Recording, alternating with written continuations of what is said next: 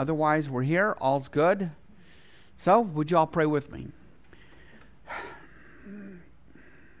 Gracious Lord, we are grateful to be able to come together on this Tuesday as we do nearly all Tuesdays. We come together to study your word, to carve out this time out of our weeks to contemplate you and your ways and um, help us to help us to hear Paul well, help us to gain a better understanding of what this letter meant to the people he wrote it to, and help us to then bring that letter um, forward to, to our world and our time and to us, to each of us. All this we pray in Jesus' name. Amen. Right, so I've been thinking about that task a little bit lately, and I, I can tell from his sermons that Arthur has as well. This task of willing to be willing to enter the ancient world so that you can try to understand what Paul's letter meant f- for the people to whom it was actually written. And um, it is only when we do that can we then go on to talk about what it means for us. And if you leave out that first step, you can make the Bible mean anything you want. It's a little bit like the fight. I was reading a very interesting article a few days ago. It's a little bit over the fight over how in, to interpret the Constitution. And you probably know that there are originalists, right, who want to begin with the text and are committed to, to, to trying to do no more than interpret that text when it comes to um, uh, uh, judging about the laws that are passed by Congress or others. And so, in a way, the task of those originalists is the way I see the task of biblical interpreters. We have to go back as best we can to hearing Paul in the ancient world. And we're going to run into this today. There's, if we get to chapter 11, and I suspect we will, there's just, just uh, chap, bits and pieces there that people trip all over. And it's really because they don't try to understand it in the ancient world and then just bring it forward and recognize, well, we do live 2,000 years after. We don't live in Paul's world. We got, they have their issues, we have our issues. Paul would write a different letter to us. So, um, I think those two those two tasks you, you just can't skip the first one. So last week we left it at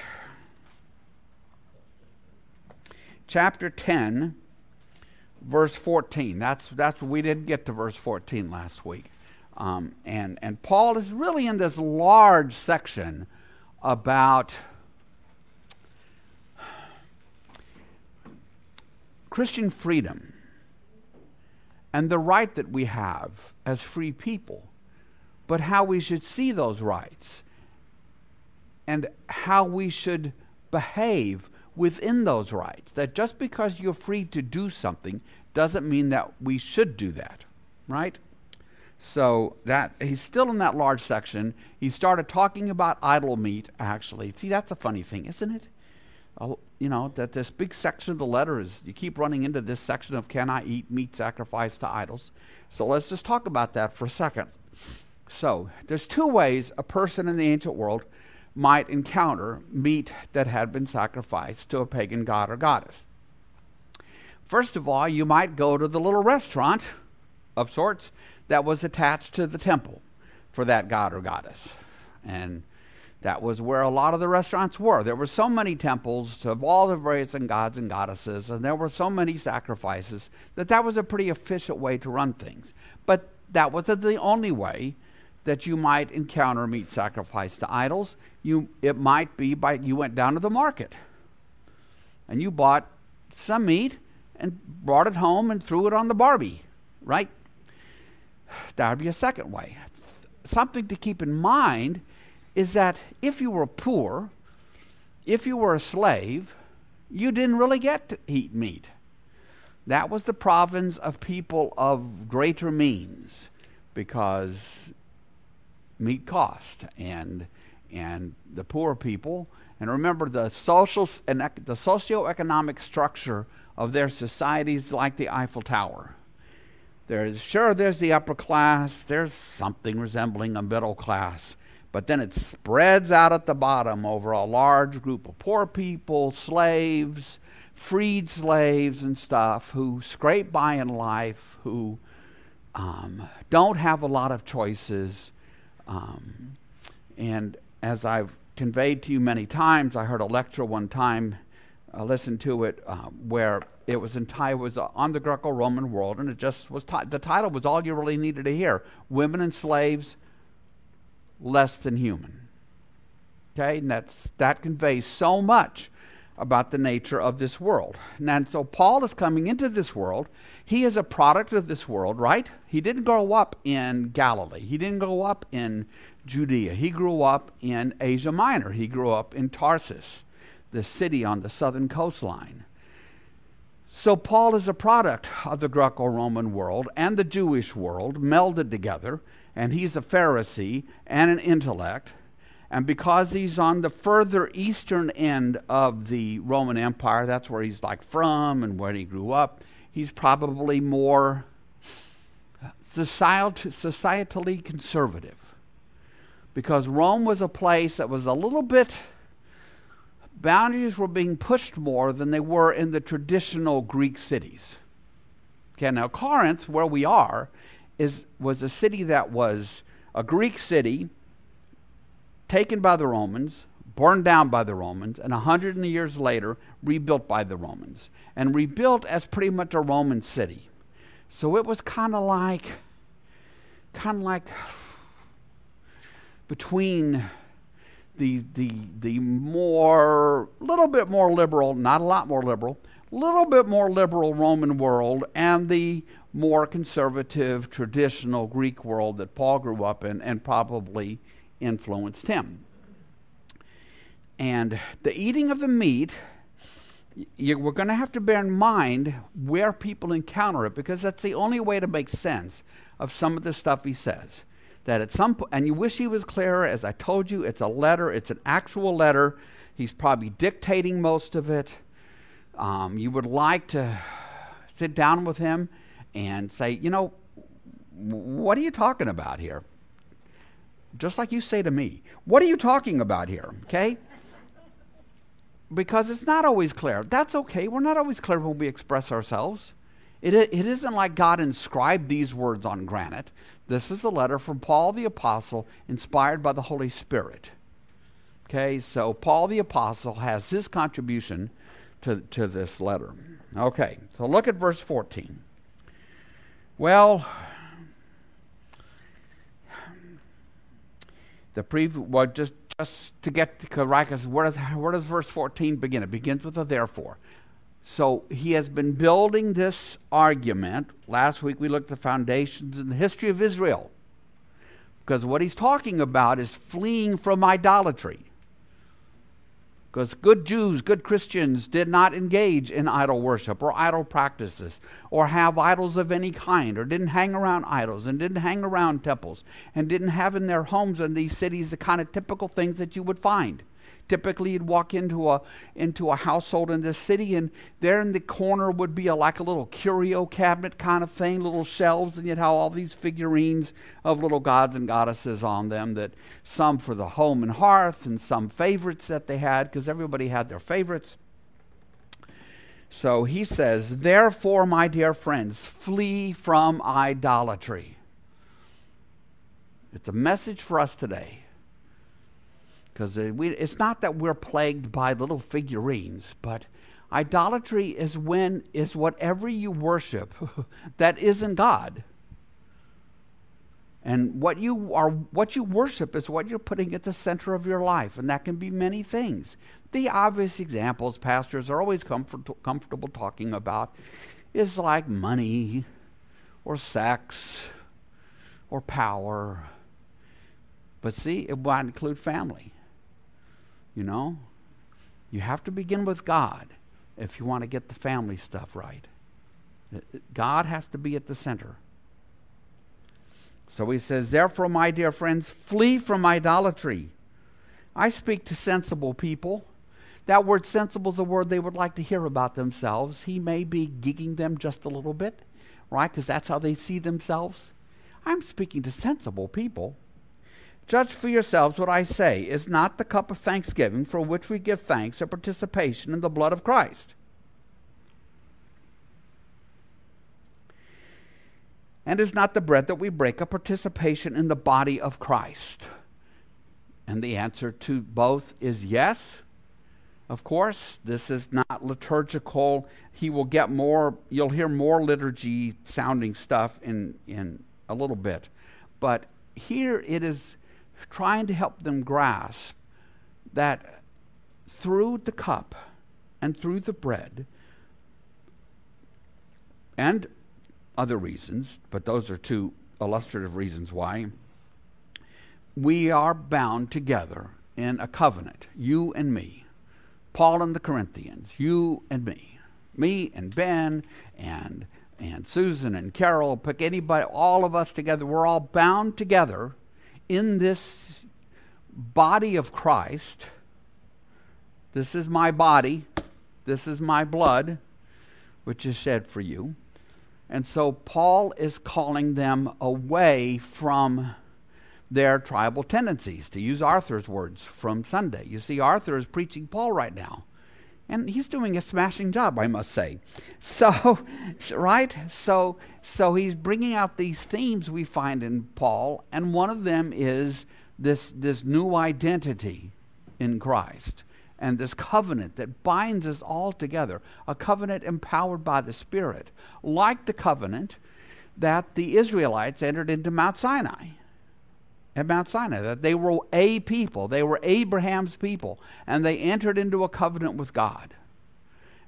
And now, in Christ, we have transcended that because now we've pulled the Gentiles into this covenant.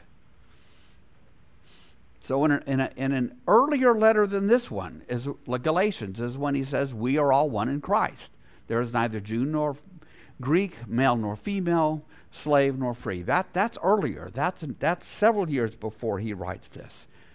That is what it means to come to Christ. There's not, an individual, there's not a strong individualistic aspect to it. Though we American Westerners and probably other Westerners, but I think it's particularly American, we want we tend to read it that way. It's very individualistic. Where am I with Christ? Where am I? Where am I? Where am I? Where am I? When really it's about where are we? Where are we? And am I part of the body of Christ? A wise man once wrote that you can't you can't have a healthy relationship with Jesus without a relationship with the church, his body. You, you, you, you can't sit at home. Some people have to. I understand that for, re, for reasons. But most of us can. Most people can. You need to be part of the body of Christ. You need to be part of a church. And you prob what well, what will that mean to a person? The next time somebody it will mean that you will get annoyed with people. Right? Arthur even talked about that on Sunday. Didn't he talk about that on Sunday? Yeah, that people can be annoying because we're people. So, yeah, okay. But this is what we're called to. Because, look at verse 17. Because there is one loaf, we who are many are one body, for we all share the one loaf. It's metaphorical, yes, of course, but you get it. He's driving these disparate Jews and Gentiles, whoever it might be, toward, toward a unity in Christ, because that is what the Holy Spirit has created.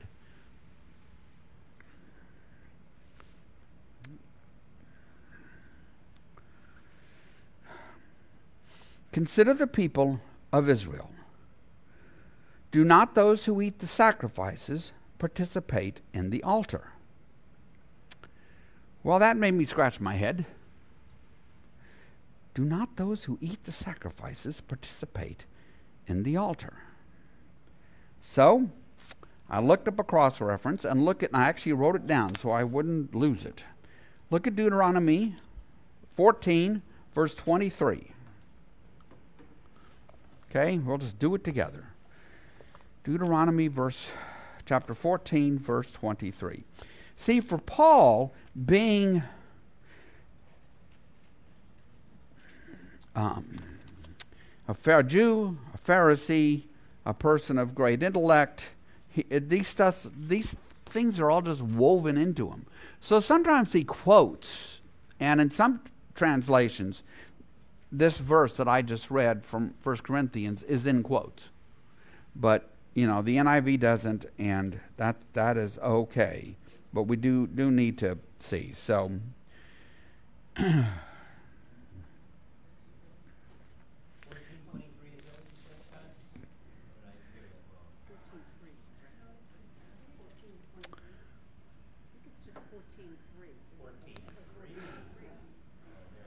Oh, man. How could I write it down and get it wrong?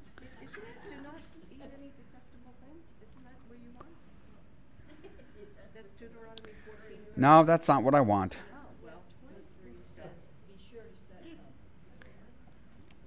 Eat. There we go. I am right. Uh, I am right. I am right.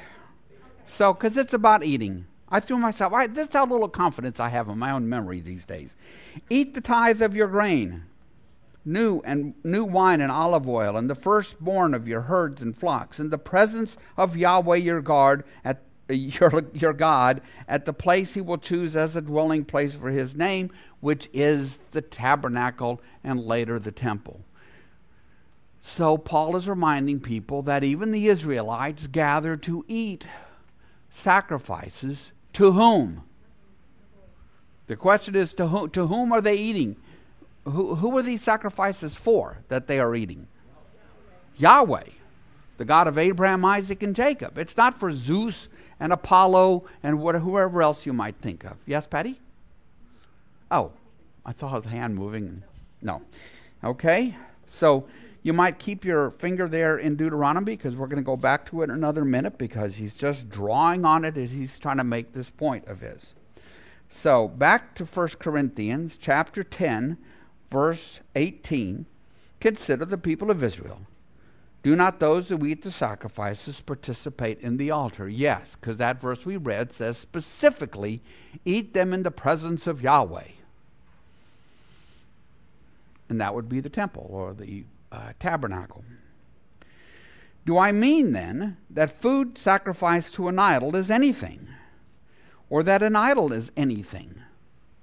Well, we heard the question, the answer to that question in chapter 8.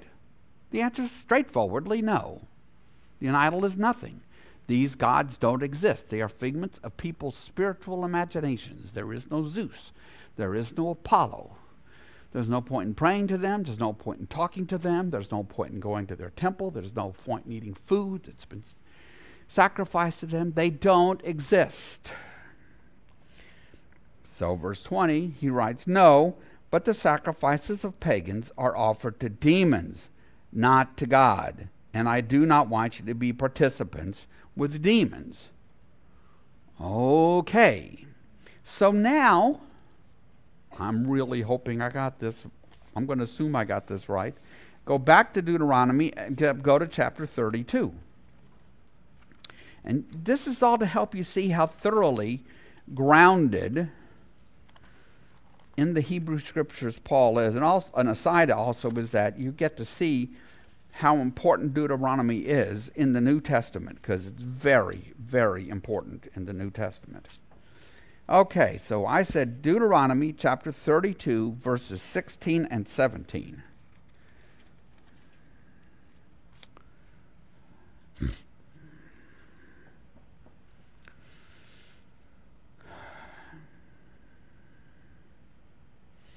I'm going to start half a verse earlier in verse 15. They abandoned the God who made them and rejected the rock, their Savior. They made him jealous with their foreign gods and angered him with their detestable idols. They sacrificed to false gods which are not God, gods they had not known, gods that had recently appeared, gods your ancestors did not fear. Look down at verse 21. They made me jealous by what is no God. So, what is no God? No God is one of these pagan idols. They are like no, hyphen, no hyphen God. These pagan idols are like no God. And angered me with their worthless idols. I will make them envious by those who are not a people. I will make them angry by a nation that has no understanding.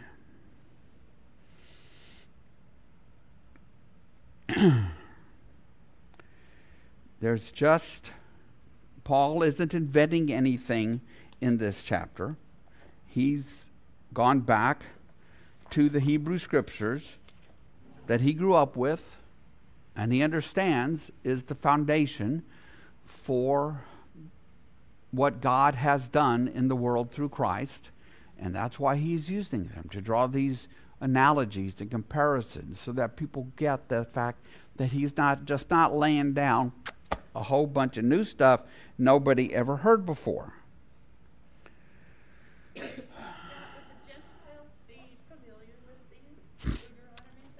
Only if they were taught it, right? And so they would have, yes, they would have been taught this. So it would depend on how long they had been. And this is one of the reasons in the early church the um, people were entered a three year period of instruction before they were baptized because this is all new to them. But it's still the foundation of his argument. You see, that, that's why people need to learn, that's why Christians need to learn the Old Testament.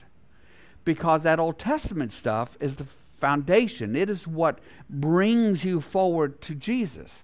And without it, you might mistakenly think, well, Jesus could have just popped down and landed in, you know, London or Paris or somewhere. No, he is the product of, he is the fulfillment of everything that came before. And so they all link together. There are all these, so the New Testament is filled with quotations, allusions, echoes of the Old Testament. Paul's letters are. It doesn't have to, quote, have to have quotation marks around it to, to get that. And that's one thing, you know, commentaries are helpful for because you know, the scholars do the work of pulling those things out and apart for us so we can see the depth of what Paul's doing. Verse 21 You cannot, back in 1 Corinthians 10, you cannot drink the cup of the Lord and the cup of demons too. So, in Paul's view, are there, is Zeus and Apollo real? No. Are demons real? Yes. Yes. Yes. Yes.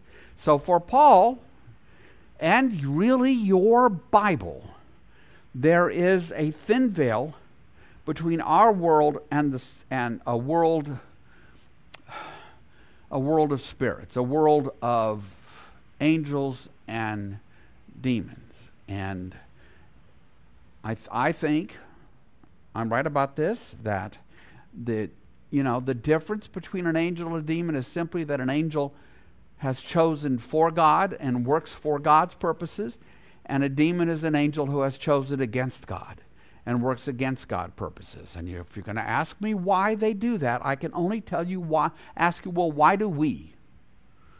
That's how they are choosing to exercise their free will. Um, and so though Paul knows that the cup, that these that the meat or whatever that's been sacrificed to idols is really just it's just meat.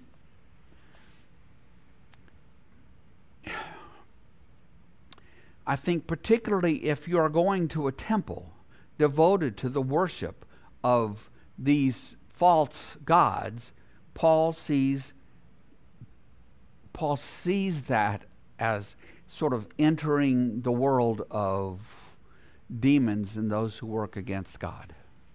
And he wants these Christians to stay away from it.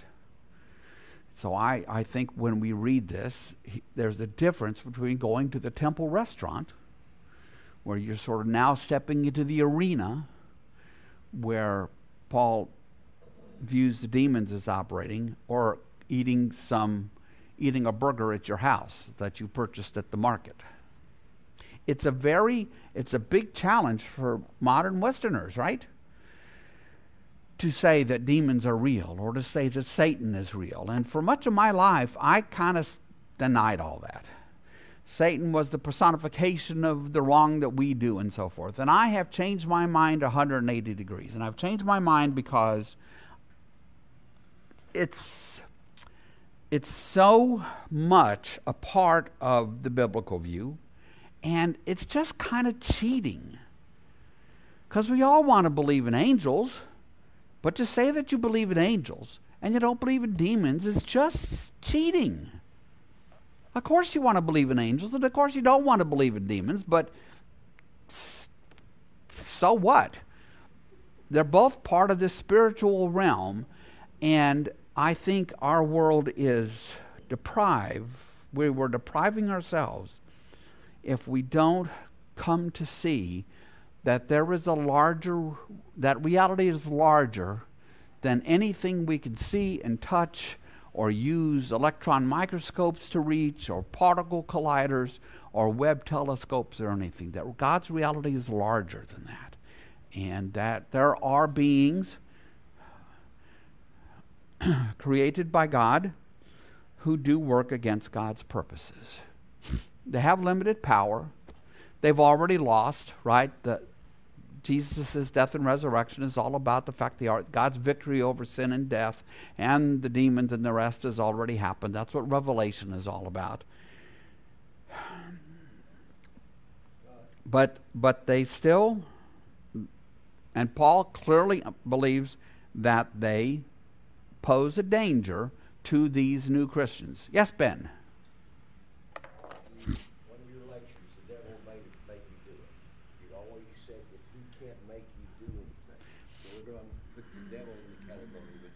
Yes. But Jesus actually took demons out of people because they were doing bad things.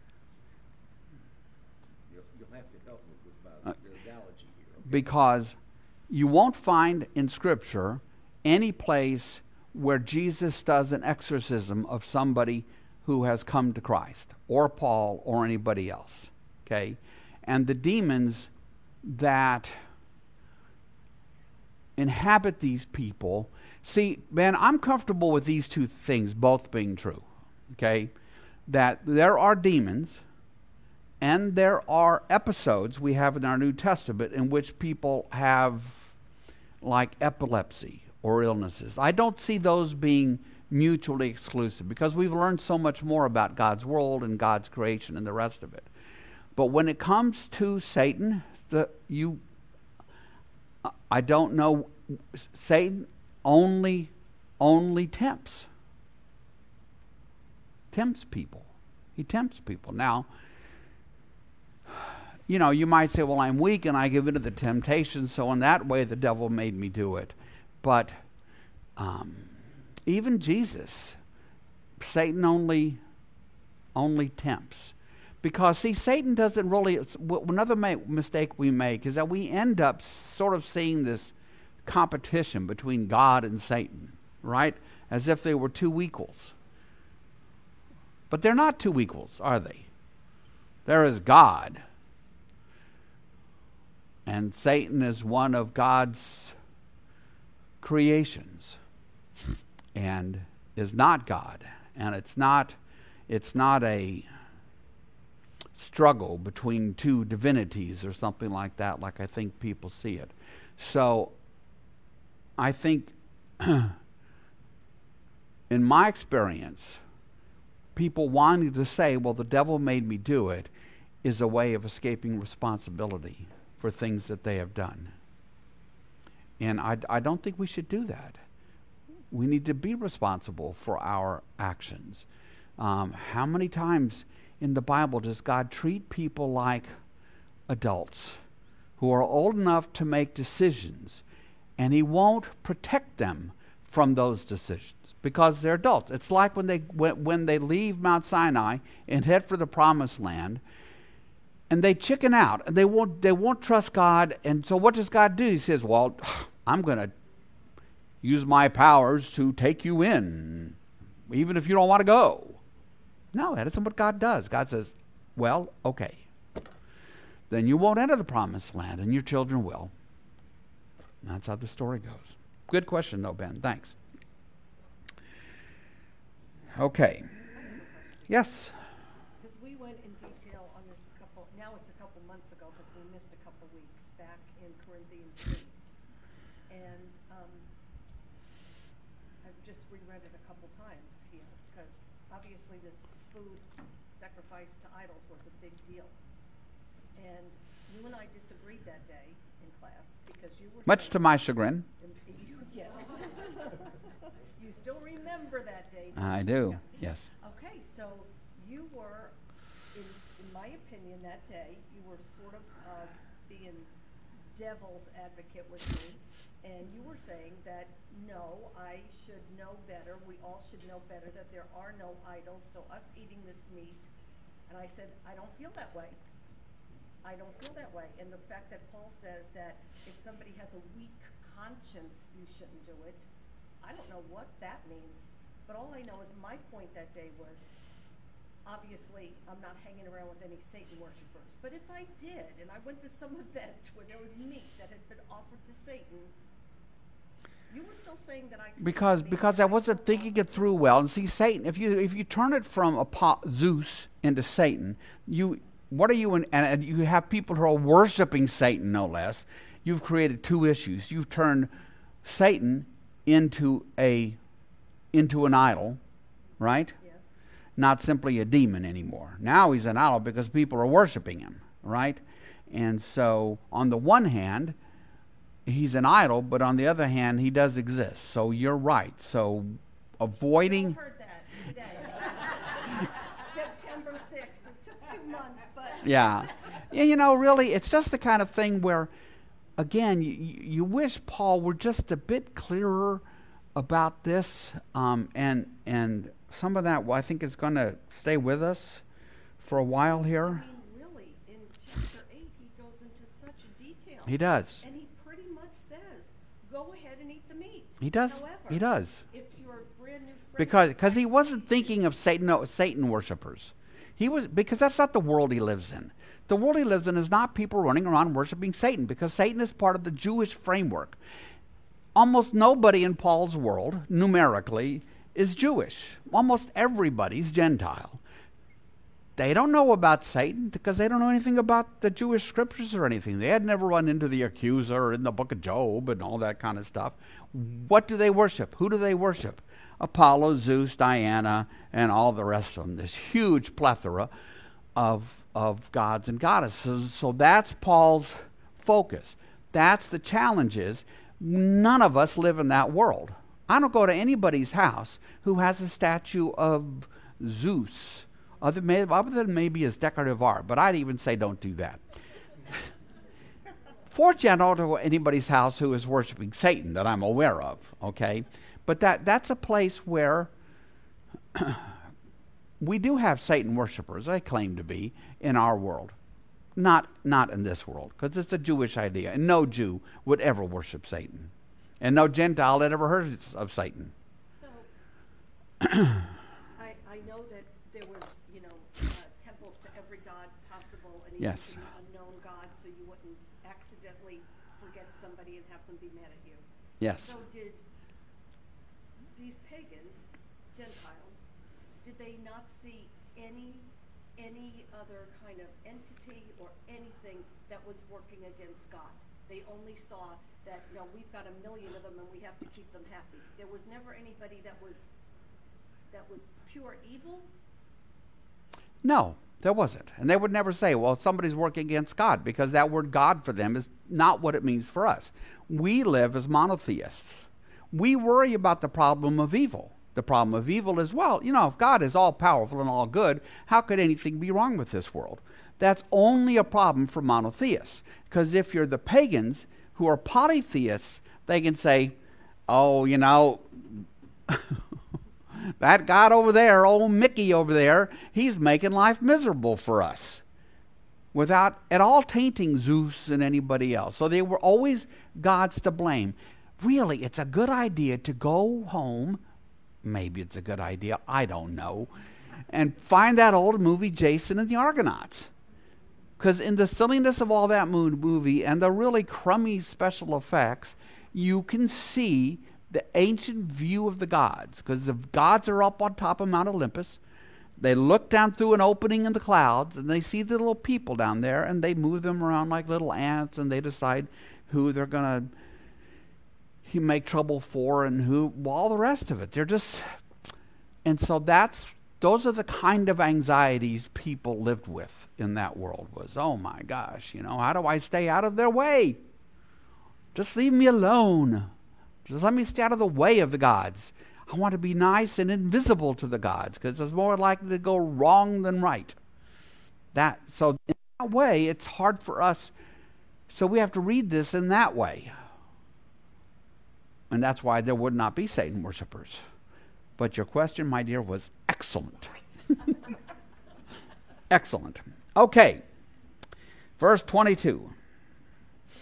After saying you can't participate in the Lord's table and, and in the table of demons, boil it down. There's choices to make in life. There's choices to make in life.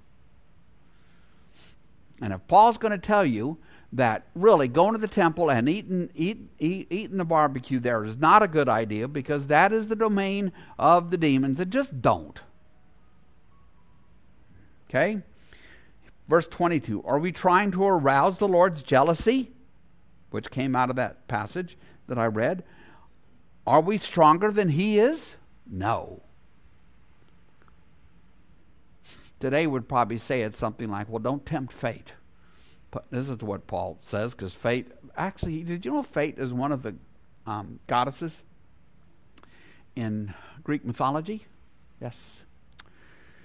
So, all right, verse 23. Notice, did you, you notice it's in quotes? The translators are correct, bless them, in recognizing that this is something, again, that they are saying to Paul, that I think we've run into this once before in the, in the letter. I have the right to do anything. What does Paul say? I have the right to do anything, you say. But not everything is beneficial. That sounds like it would come out of my mother's mouth. I have the right to do anything but not everything is constructive. That would definitely come out of my mother's mouth. No one should seek their own good, but the good of others. Wow. It's, too bad that's stuck at the end of a paragraph here. That is foundational for Paul. That is Philippians 2, verses 1 to 5. Put other people's interests ahead of uh, your own. Set aside your selfish ambition. Have the mind of Christ, who humbled himself, took on human flesh. That is, that is, that, that is, that is bottom line for Paul. No one should seek their own good, but the good of others. What is love? You want a good definition of love? Verse 24. Self sacrificing love. That's what love is. Love is when someone is willing to lay down their life for their friends. That's what love is. No one should seek their own good, but the good of others. He's calling us to a different kind of life because we're very good at seeking our own good. okay? Um, verse 25 eat anything sold in the meat market without raising questions of conscience.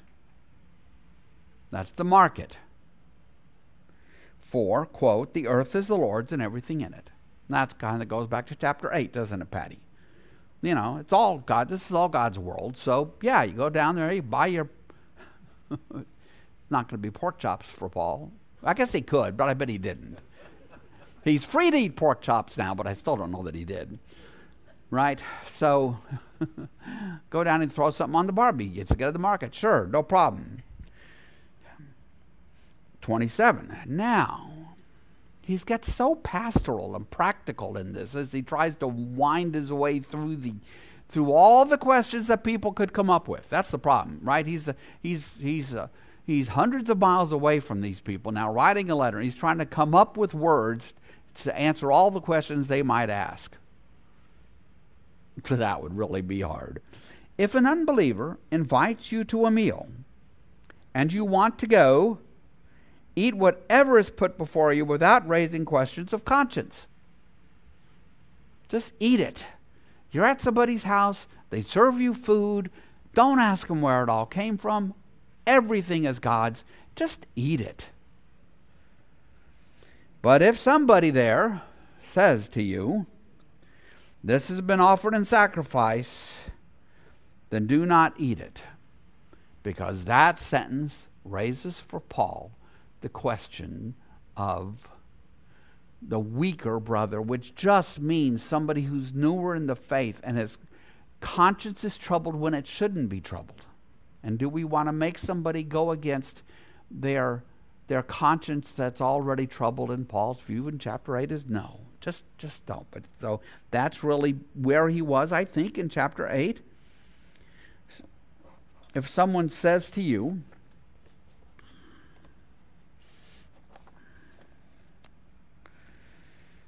This has been offered in sacrifice, then do not eat it, both for the sake of the one who told you and for the sake of conscience. I am referring to the other person's conscience, not yours. For why is my freedom being judged by another's conscience?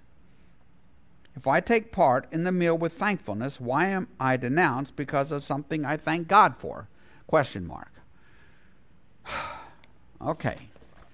To help us, there, Richard Hays does my one of my favorite uh, Paul scholars paraphrased those verses, and he does it this way.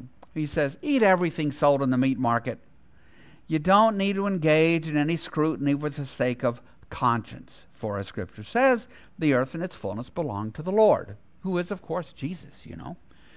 If one of the unbelievers invites you to dinner and you want to go, eat everything that is put in front of you.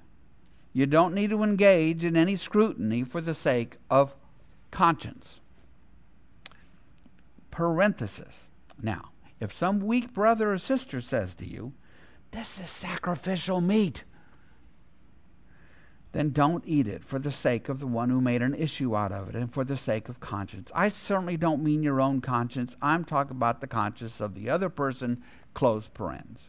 As I say, you yourself don't need to engage in any scrutiny for the sake of conscience.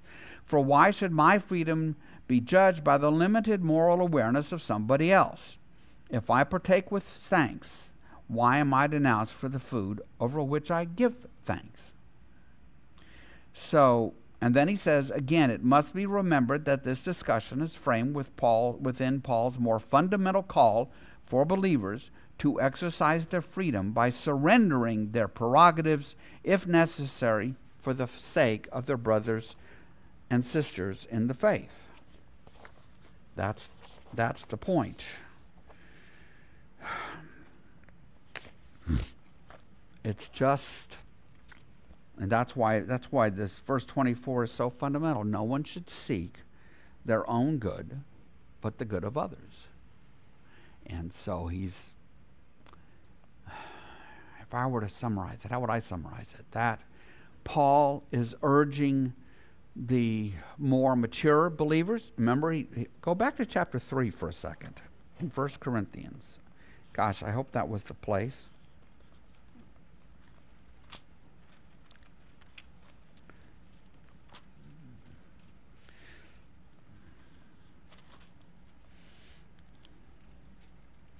Yeah, Let's look at chapter 3, verse 1. And you see that he's dealing not with a monolithic group of people in terms of where they are in their Christian faith, because he says, Brothers and sisters, I could not address you as people who live by the Spirit, but as people who are still worldly, mere infants in Christ. I gave you milk, not solid food, for you were not ready yet for it. Indeed, you are still not ready. You are still worldly. So he has to write to them in a way that reflects his desire for those infants in the faith to not be, for their consciences not to be harmed. It's a very, in a way, it's a very elevated moral issue because it's not even an issue about what somebody does so much, it's about their conscience. Their conscience.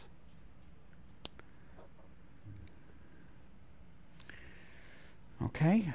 So, verse 31, back at 1 Corinthians 10. So, whether you eat or drink, or whatever you do, do it all for the glory of God. Do not cause anyone to stumble, whether Jews, Greeks, or the church of God, even as I try to please everyone in every way, because he wants everyone to listen to him. He says elsewhere, I'll be a Jew for the Jews, I'll be a Gentile for the Gentiles, I'll be whatever people want. I'll be tall, I'll be short. I don't know. I think if you lived today, he said, I'll be black, I'll be white, whatever. Even as I try to please everyone in every way, for I am not seeking my own but good, but the good of many. Why? So that they might be saved. That's why Paul does this. Paul knows that he walks in a world in desperate need of rescue, not just improvement, but rescue, and a rescue that cannot be a world that cannot rescue itself. And so he preaches this is about Jesus being Savior. And then he says to them, because this next sentence, which is the first sentence of chapter 11, sadly, and should the, the chapter break should not be here. Follow my example as I follow the example of Christ. Philippians 2, chapter 10, verse 24, and throughout Paul's writings. Put the interest of others ahead of your own. And he's just, all he's following is Jesus. He says this for this is what love is. That you would lay down your life for your friends. And Paul is putting that into practice. Seek the good of others. So, we're going to have a dram- kind of, I guess, kind of dramatic change here, which is going to be big fun. So, um, anything else? Anybody would like to? Any questions? Anything you'd like to add to that? To all that? The challenge is bringing it forward to our day and, and recognizing we need to make sure that what or who we worship in life is God and no one else. Not them all, God. And we need to really strive to use our freedoms well rather than thinking of freedom in Christ as a freedom from th- something, to think of it as a freedom for something. And what is that for? For the good of others, for bringing them the gospel, bringing them the good news, trying to live a life that attracts people to Jesus. Why? So that they may be saved. Not so that they can just, yes, they can lead a better life, but for Paul, it's more fundamental. He doesn't say so that they may, you know, lead a more abundant life for the rest of their life on earth. That's not it. Why? So they may be saved. That's why he does what he does. So, anything?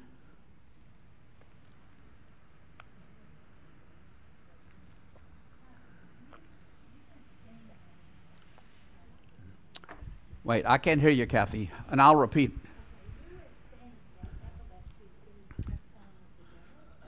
What?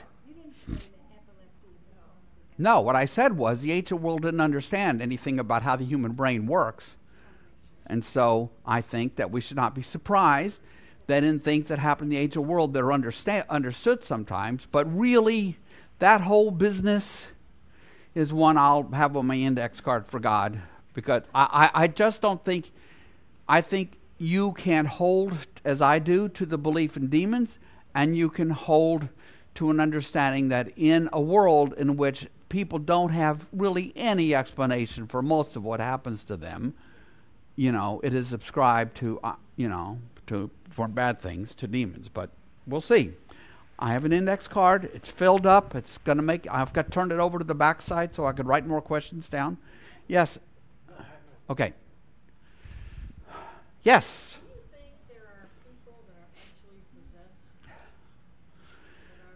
Well, you know, the, the, the, the people want to talk about that, the question is do I think there are people who are possessed? The Roman Catholic Church has invested far more in this than anybody else has in Christendom. And they would say yes. Most that come to them are not. But they believe that some are. Okay? And as I said, all I can do is go, for me, I, in the New Testament, there's no story of somebody who has who is a Jesus follower and is possessed. Okay? Jesus casts the, the, these demons out of people and then they become a follower of Jesus. So, um, but I have a very, I have a very large imagination about a lot of things because I think that when you come to believe, as I do, that Jesus was actually resurrected, and it's not just words, but you believe the reality of it, you have to accept that there's a lot to reality that isn't going to be conquered by a microscope or whatever. So, I don't know, Evie. Good question. I guess that'll go on my card too. Yes. I remember a scene in the movie The Young Messiah. Yeah. And, and he has just witnessed the thousands of Jews that have been Yes. on the road. Yes. Which, which is a true story brought to us by the historian Josephus. Yes. And he's walking through the streets of I don't know what town, whatever town he's in, and there's this little guy in the corner, kind of whispering in his ear. Yeah. Dressed in black. And trying to influence him. That was the devil. Or, Yes. Or somebody, or a demon, Yes. or whatever, trying to influence him, and he didn't. He wasn't able to. Jesus resisted. Right. But in the young Messiah, the way they did the Satan Jesus stuff with Jesus, Satan is a figure in black Yeah. who whispers Right. to the eight year old Jesus. And and I, I always remember in that movie when they confront each other and Jesus is laying down sleeping and and he looks up at this figure who looks remarkably like Robert Downey Jr. Um, and he looks at me and says, You don't know, do you? See, because Satan has Satan's limitations. Satan is not divine. Satan is not God. Satan does not have God's mind. Satan is a spiritual creature working against God's purposes who tempts. That's the simplest way to understand to understand the Bible. Tries to influence. That's the word that I Tries to influence that, but how does he do it? How does he do it? He tempts. He tempts. Ah, you see those crosses? That that could be you. So, try, right? Tries to influence. But the temptation is the how, because it's the temptation of Jesus in the wilderness that is the guide for that. It was for Anne Rice. Okay, friends. So, anything else? Yes, Mona.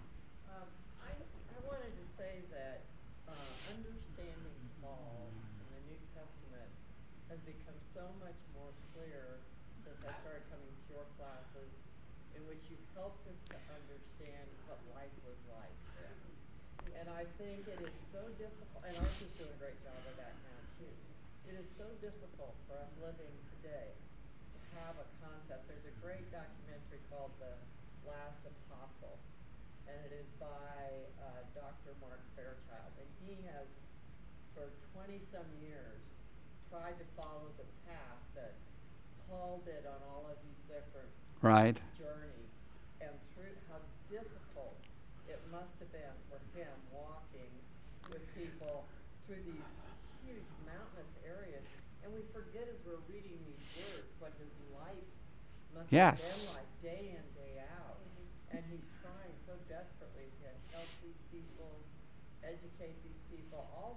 is going through a great deal of physical, not pain, but physical physical pain, and then he gets beaten and left for stone, and he climbs his way through these mountains. People have estimated he walked 10,000 miles. But to make you, to go to your first point,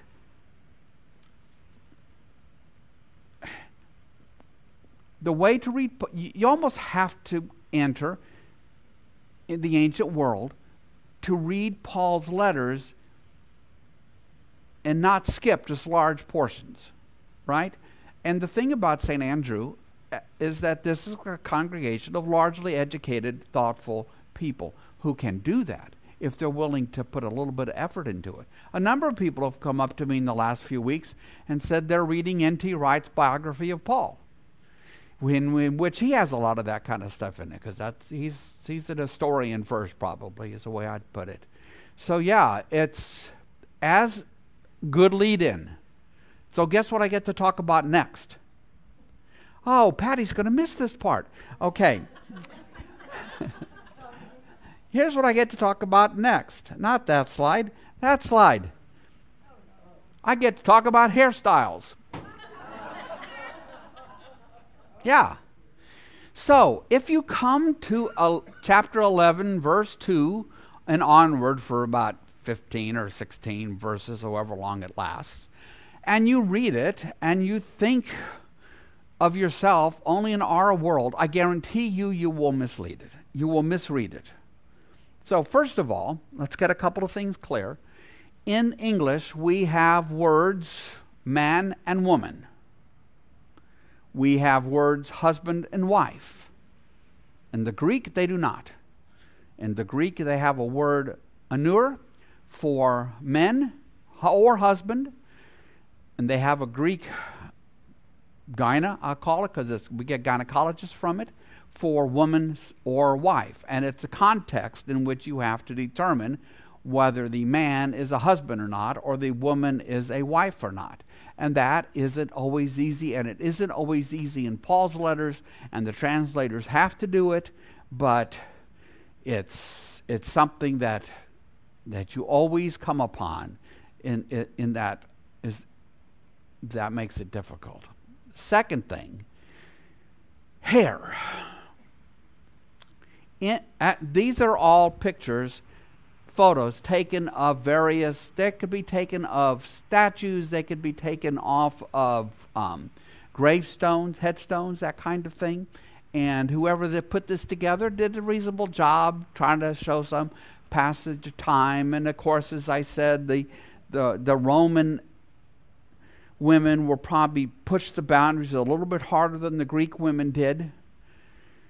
But in this world, in the first century AD, when Paul is writing, a proper woman, a proper woman, and all proper women were married. A proper woman wore her hair up, up, up, up. She only knew, what do they call them? Updos? Yeah, updos. They only knew updos.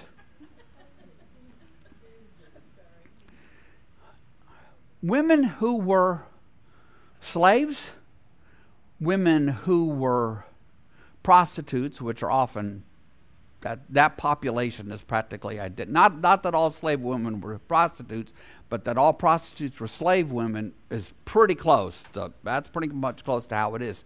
They could not wear their hair up. They can only wear their hair down, sort of like the Breck girl, because hair down was a sign of, well, I've run across this in several places, so it must be true. So, a woman who would just walk through the streets of Athens with her hair down would be a little bit like a, wa- woman walking through the streets streets of Plano today with her top off. Kind of the same thing. Just was it done? Was it proper? Immediately identified the woman if her hair was down. Proper women, the matrons, the wives in Roman society, Greek society, they wore their hair up. You see how they're all up. You can find a couple of braids and things here and there, but the hair is up. There's nothing approaching a Breck girl. See, uh, what I love is that I, well, not all of you. Some of you are too young for this, but most of you are not. Okay, the Breck, remember the Breck girl, right? The flowing locks and all that stuff. Yeah. Nope, nope, nope. So the question is, well, what happens when these Christians come together? Because some of them are, you know, wives, proper wives, proper women of the day, respected, looked up to, and they would wear their hair up, presumably. And then there would be other women coming in the door who were slaves who were not supposed to be wearing their hair up, and they would come in with the flowing locks down, right? So, so what do we do? Well, it's easy in that kind of situation for the proper women to to look down upon the not so proper women. Okay? Likewise, it would be easy for the not so proper women to be drilled into them that this is just another place driven by the same class distinctions, socioeconomic distinctions that existed outside the Christian community. Even though Paul had written in an earlier letter and certainly taught everywhere he went, I don't care where the words are that you find them, he taught it everywhere he went, that in Christ, the body of Christ, we are all one. Neither Jew nor Greek, slave nor free, male nor female. Okay, didn't mean we were all actually the same, but you get this, this un, the unifying of Christ. So, Paul is asked questions from the Corinthians about what they should do about this situation. Okay? And again, we will wish we knew more. Sarah Ruden, the classicist I read, um, it's just kind of has her take on this kind of stuff because she's not a New Testament scholar. She's a scholar of, of the Greco Roman world.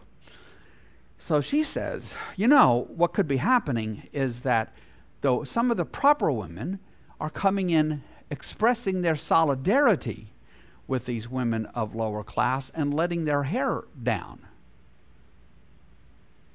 And, and she said, but that would be like a woman going down to serve at, you know, St. Vincent de Paul, and she's going to walk in the, this woman from Plano, 75093, she's going to walk in the door and she's going to be in a short leather mini skirt with big, tall, seven inch heel stiletto boots on and everything because she wants to fit in with the folks.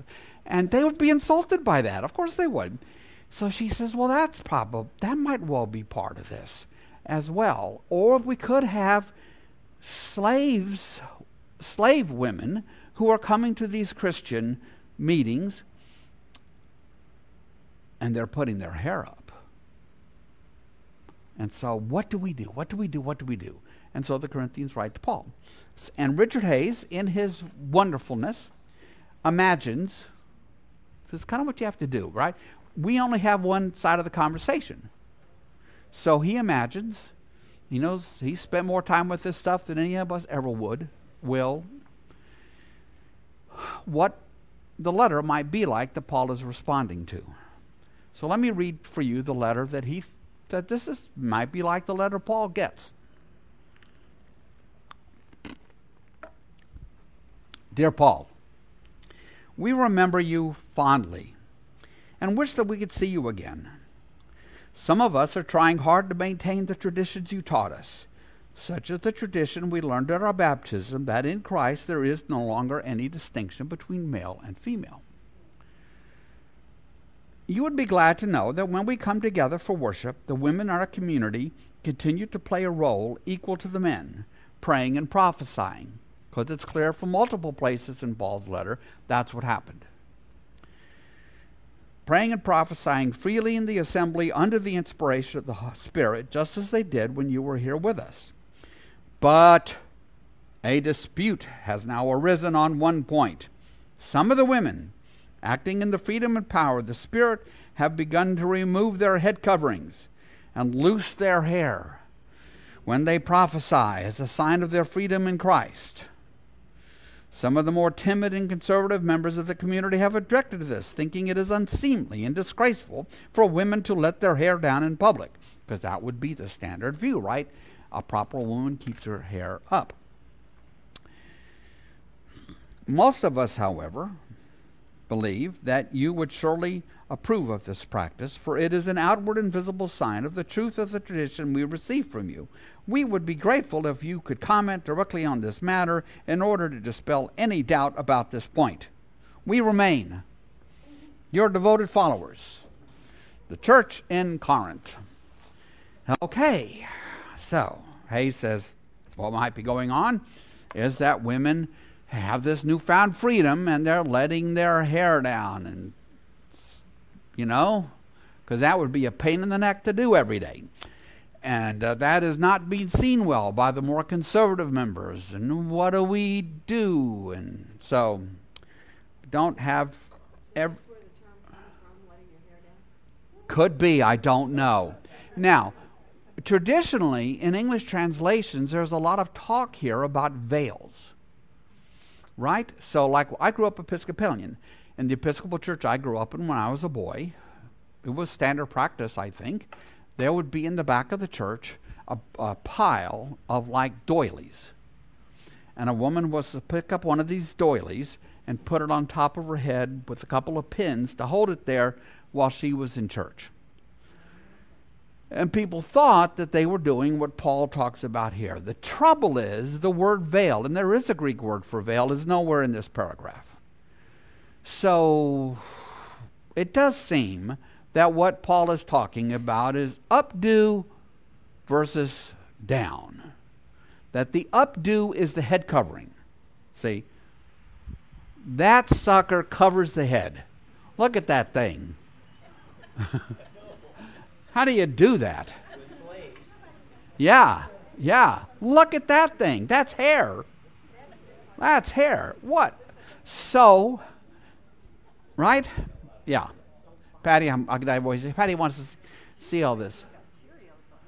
She looks like she's got Cheerios on her head. Thank you, Patty. You've lost the seriousness you had 15 minutes ago talking about Satan. okay, so let's just plunge into this a little bit and we'll see where it takes us, okay? but this is important, okay? Another, another way that if you don't know these things, how would you make your way through these verses? If you don't understand about updos, the hair down in this world and what it meant and so forth. So, chapter 11, verse 2. We're just going to read a We'll just kind we'll just kind of read a paragraph because it's about time to stop, and we'll come back to this next week. He says, "I praise you for remembering me in everything, and for holding the traditions just as I pass them on to you. But I want you to realize that the head of every man is Christ, and the head of the woman is man, and the head of Christ." Is God. Okay. Okay. Well, we're already stumbling over our feet here, aren't we? Right? Right? So, whoa. So, in the book of Genesis, how does it work with men and women in the book of Genesis? Back there, way back there, chapters 1 and 2. This is before anything bad happens, before they, you know, eat the forbidden fruit. Um, Adam, I mean, God picks up the dust of the earth, he blows on it, he creates man. And he get, the man gets to name animals, and they look around for a companion helper, various ways of translating the Hebrew word, and realize that there isn't one. So God then puts man into a deep sleep, reaches into man, pulls out a rib, and fashions woman. Right? That's the way it works.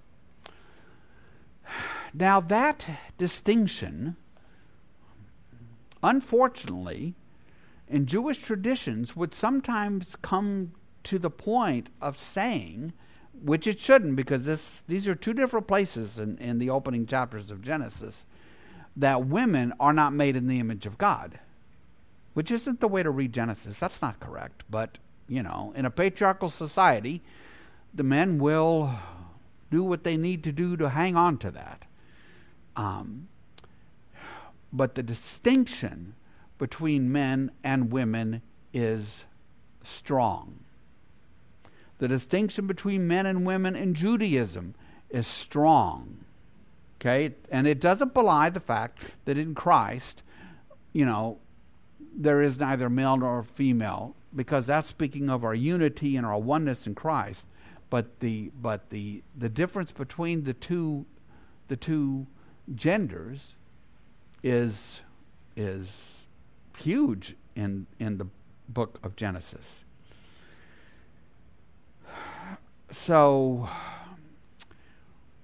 what I would ask that you do between now and next week, before we go plunging into this and we all go marching somewhere to protest, that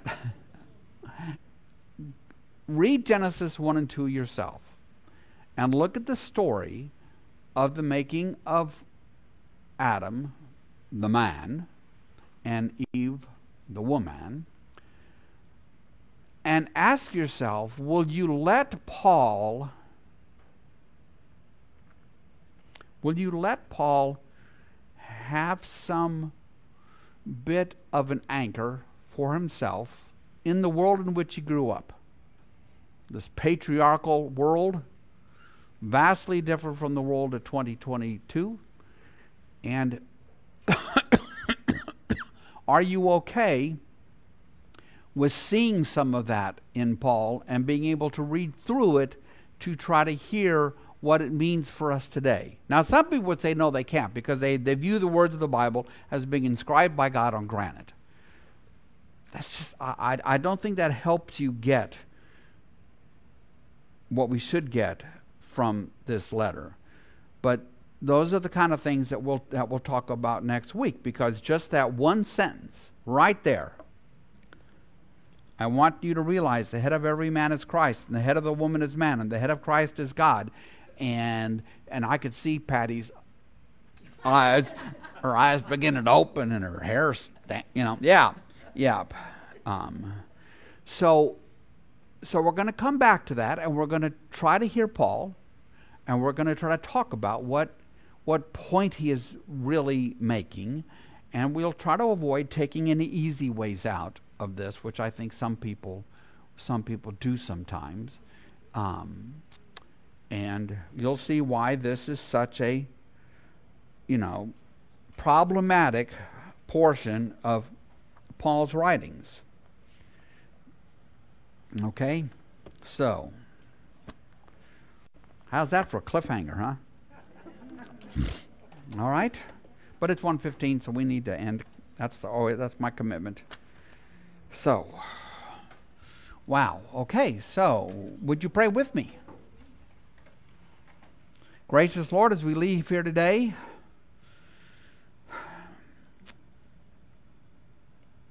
and these things are kind of swimming around in our heads and our hearts, and if nothing else, they remind us that indeed Paul is writing 2,000 years ago and writing in a world very, very different from our own and in so many ways.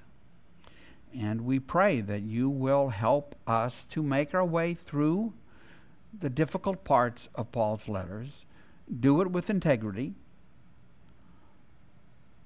and do it in such a way that we really can hear Paul's underlying message about Christ, our life in Christ, our life together in Christ, and our, our purpose, well, what we're, what we're really about in this. All this we pray in Jesus' name. Amen.